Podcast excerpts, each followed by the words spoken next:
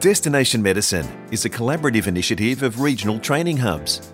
This episode is produced on behalf of the Murray Darling Medical School Network and shares stories from students undertaking end to end medical training within the network.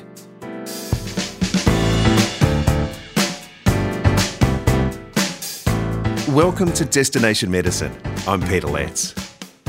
As a wide eyed child, George Kirolus watched with awe when, at a family dinner, his GP father calmed and soothed a family with a sick child. It was the spark that ignited a passion in a young man entirely determined to undertake his own medical career. Although his was a challenging application process, a rural medicine pathway opened up and has turned into a road of professional highs. In this episode, he describes the advantages of being a medical student in a rural setting, including a strong sense of community and lower living costs. But first, George describes that faithful evening when his future rushed up to greet him. I think my interest first sparked early high school years. So my father's a local GP, and we had a close family friend come to us one night while we are having dinner. We had his sick little girl with him, and he was very nervous and just scared. And so he came rushing over and just asking my dad for help. Just seeing how my dad was able to calm him down and help him and provide him at ease. I found that very inspiring just to see the effect that he had on someone's life and um, the effect that he can have on a community scale. And that's what first sparked my interest. And then down the track, I did some work experience and some volunteering roles that further consolidated that. That's amazing. That is really close to home. Given those experiences, was it always medicine that you wanted to do, or were there other health professions that crossed your mind during that time? I did definitely look around and see what else was out there. Although, in the end, I kind of came to the decision that it was probably going to be medicine or nothing else within the health field because for me, medicine just combined a lot of different roles, and it was the only one for me that had all of that together. And so then, if I wasn't to go into medicine, I felt like I would have gone into something completely different, maybe something like teaching, even. Wow. Okay, that is different. When you say combined a whole lot of different aspects, what were those things for you that medicine combines? Yeah, so uh, for one, I had that diagnostic aspect and then other things, for example, like the teaching role. Even as a student, you teach the younger students. As a doctor, you teach the students. As a senior doctor, you teach the junior doctors. So I thought that was a really good dynamic. And then even when you become much older, you can teach students again as a professor. So I thought that was a very good part about medicine because teaching is another passion of mine, and I found that I could really delve into that within the medical career as well. So you have that innate teaching capacity within you, which is wonderful as well. Who did you bring on this journey with you? Who did you tell and how did they respond? I tried to tell as many people that I was close to as I could, just for the support. Of course, my parents first, and my dad being a GP was very supportive. But at the same time, he was great in that he tried to give me realistic expectation of things, which I thought was really good. So telling me that it's maybe not the easiest route and making sure I was going into it for the right intentions. So I found that very helpful, just to help consolidate my desires even more. Um, and then I also had friends. My closest friend was also trying to get into medicine throughout high school, and then my teachers as well, so that they could, I guess, help push myself in class to try and get better marks. So, as you mentioned, becoming a doctor is no easy feat. It really is a skill in itself. On your road to applying, did you have a mentor or someone who helped guide you? I know your dad, obviously. Uh, was there anyone else along the journey? Yes. So, I had a cousin, one of my cousins, she just graduated by the time I was applying, just graduated from medicine. So that was a great help. So she helped me throughout the whole application process the different unis, through the interview process, reading over my applications, all that sort of stuff. So I think that was great because while my dad has experience, it's been a long time since he's kind of gone through that. So having a person who's fresh that can guide me was very helpful medicine really is in the blood. Are there any other doctors in your family? Yeah, there, there are some. Not in my close family anymore, so just my dad and my cousin. But then more extended, we do get a few more. Amazing. That's great. Okay, so when you decided to apply, what were your first steps and uh, did you have a plan? Because there are a lot of things involved when applying. So I think at the very beginning, it was looking at the UCAT exam because it's something that I'd heard about, but I wasn't really sure what I needed to do about that. So I started looking into that a little bit in year 11, see what it involves, and then practicing that. And then as year 12 came around, I really had to make sure I get all my dates down. So that was a big thing because there are a lot of important dates that you need to stay on top of. And so just making sure I wrote all those down for all the different unis and different states, just to make sure that I didn't miss anything. Now, because you're in a direct entry or undergraduate program, as you mentioned, you sat the UCAT. Tell us what's involved with the exam and how did you prepare for it? The exam involves five subsections across a different array of subjects some math to a bit of reading, problem solving, abstract reasoning, and situational judgment, which tests a wide range of skills. These sections are very time pressured overall and require you to answer all the questions in a very short period of time. Preparing for the exam was a long process.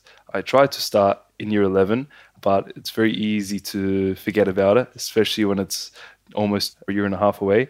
But that would be some advice with that is just to try and start early because it is a lot. So for myself, I started by doing just a free online practice exam and I ended up getting a very, very poor score on that. very poor score, uh, which was good because it meant I needed to study. It motivated me to study. So I tried to use some online free resources and then I looked online to get one of those tutoring packages that you can find online. And then I just slowly tried to do a little bit every week, every week leading up to the exam. And as part of the application process, you had to sit interviews. What do you remember about those and, and how did you prepare for the interviews? So the interviews were two main types. So there was something called MMI, which involves sitting eight different stations with eight different interviewers answering essentially eight different questions that tested different skills or areas. And then the other type was a panel interview. So just talking with two people just over a range of questions. Overall, they varied in what they talk about. Most of them really talked about personality traits, how you would deal with certain situations, your problem solving or your conflict resolution, a wide range of personality skills that they looked for. Preparing for those was fun compared to the UCAT. Basically, just involved answering interview style questions with a friend or parent, somebody who's more experienced, just talking, getting used to the questions, how you would answer them, and just going over that. Other than starting early, what other tips do you have about the application or selection process uh, for people that are wanting to apply? I would say make sure to stay consistent with it is a big one because even if you start early but then you stop, it's not that good. So you need to make sure you stay consistent with it. So even if it's just a little bit every week, even if it's just one hour a week or one question a week, it's better than zero questions a week. So even just a little bit over a period of time is a lot better than cramming a bunch of questions into a small period of time. So I would say stay consistent with it is a big thing. How many uh, universities did you apply to in the end? Almost every university in Australia, I think, except for Western Australia. it was a bit too far away from me. Yeah. but other than that, I applied everywhere just to increase the chances of getting in because at the end of the day, medicine is the goal. And I know it's not easy to get into. Sometimes you just have to, I guess, give up or sacrifice the ideal location even if it means getting into medicine. So I just applied everywhere and see what happens. Of course, there's a number of pathways that people can enter the medicine program. Was there a specific entry pathway you chose to go through?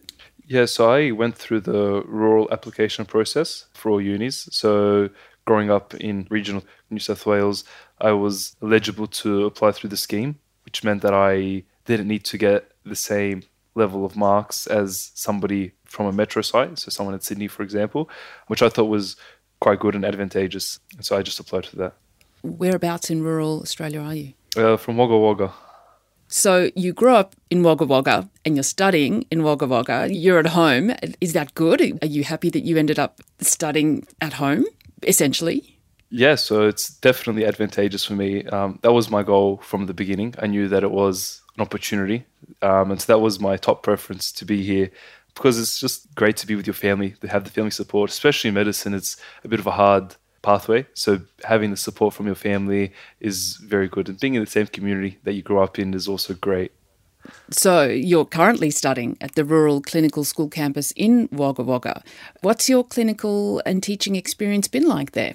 It's great. All the teachers here are fabulous. They're very friendly, nice, all the JMOs in the hospital are great, always willing to help out and take you on to the hospital sessions.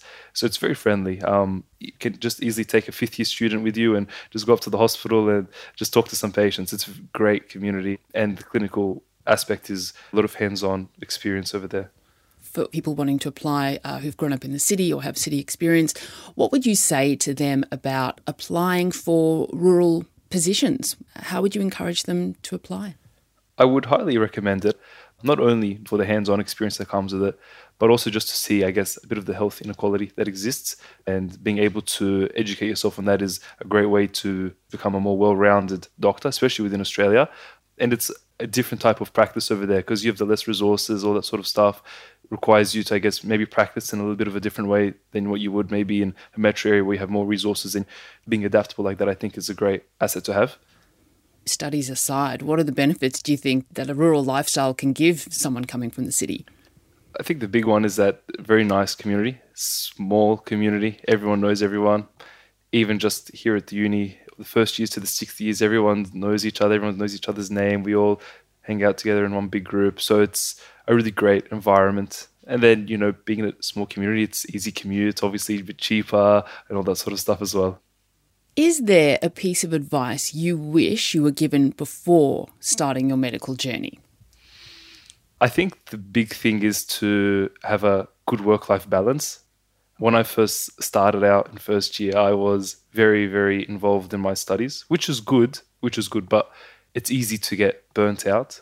And there's always, always information that you can study and you can learn, um, and it's almost never ending. So I think it's important to find for yourself the right level that suits you, where you can obviously pass your exams and do well and become a good doctor in the end of the day, but just to have the good balance for yourself to be in a good mental state, because that's also very important. So, I mean, if you go to see a patient and you have all the knowledge, but you are burnt out and you can't show empathy and you can't communicate properly, it is reducing your ability to provide the best quality of care. So, it's important to have the good work life balance.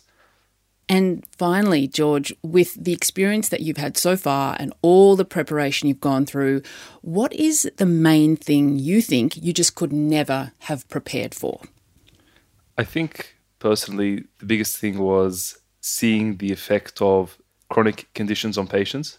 So, what I mean is, you know, you study all these conditions in the lectures and in class and the effect it has on the patient. But then when you go on the wards and you see patients who actually have these conditions, it's a completely different story. Just to see how debilitating some of these conditions can be on patients can be a little bit confronting at times, but it definitely is eye opening and it really is important to make you a better doctor and being able to have the empathy to provide those patients with the best quality of care. George Kirolus, a second year medical student at the UNSW Rural Clinical Campus in Wagga Wagga. This is Destination Medicine. Thanks for listening.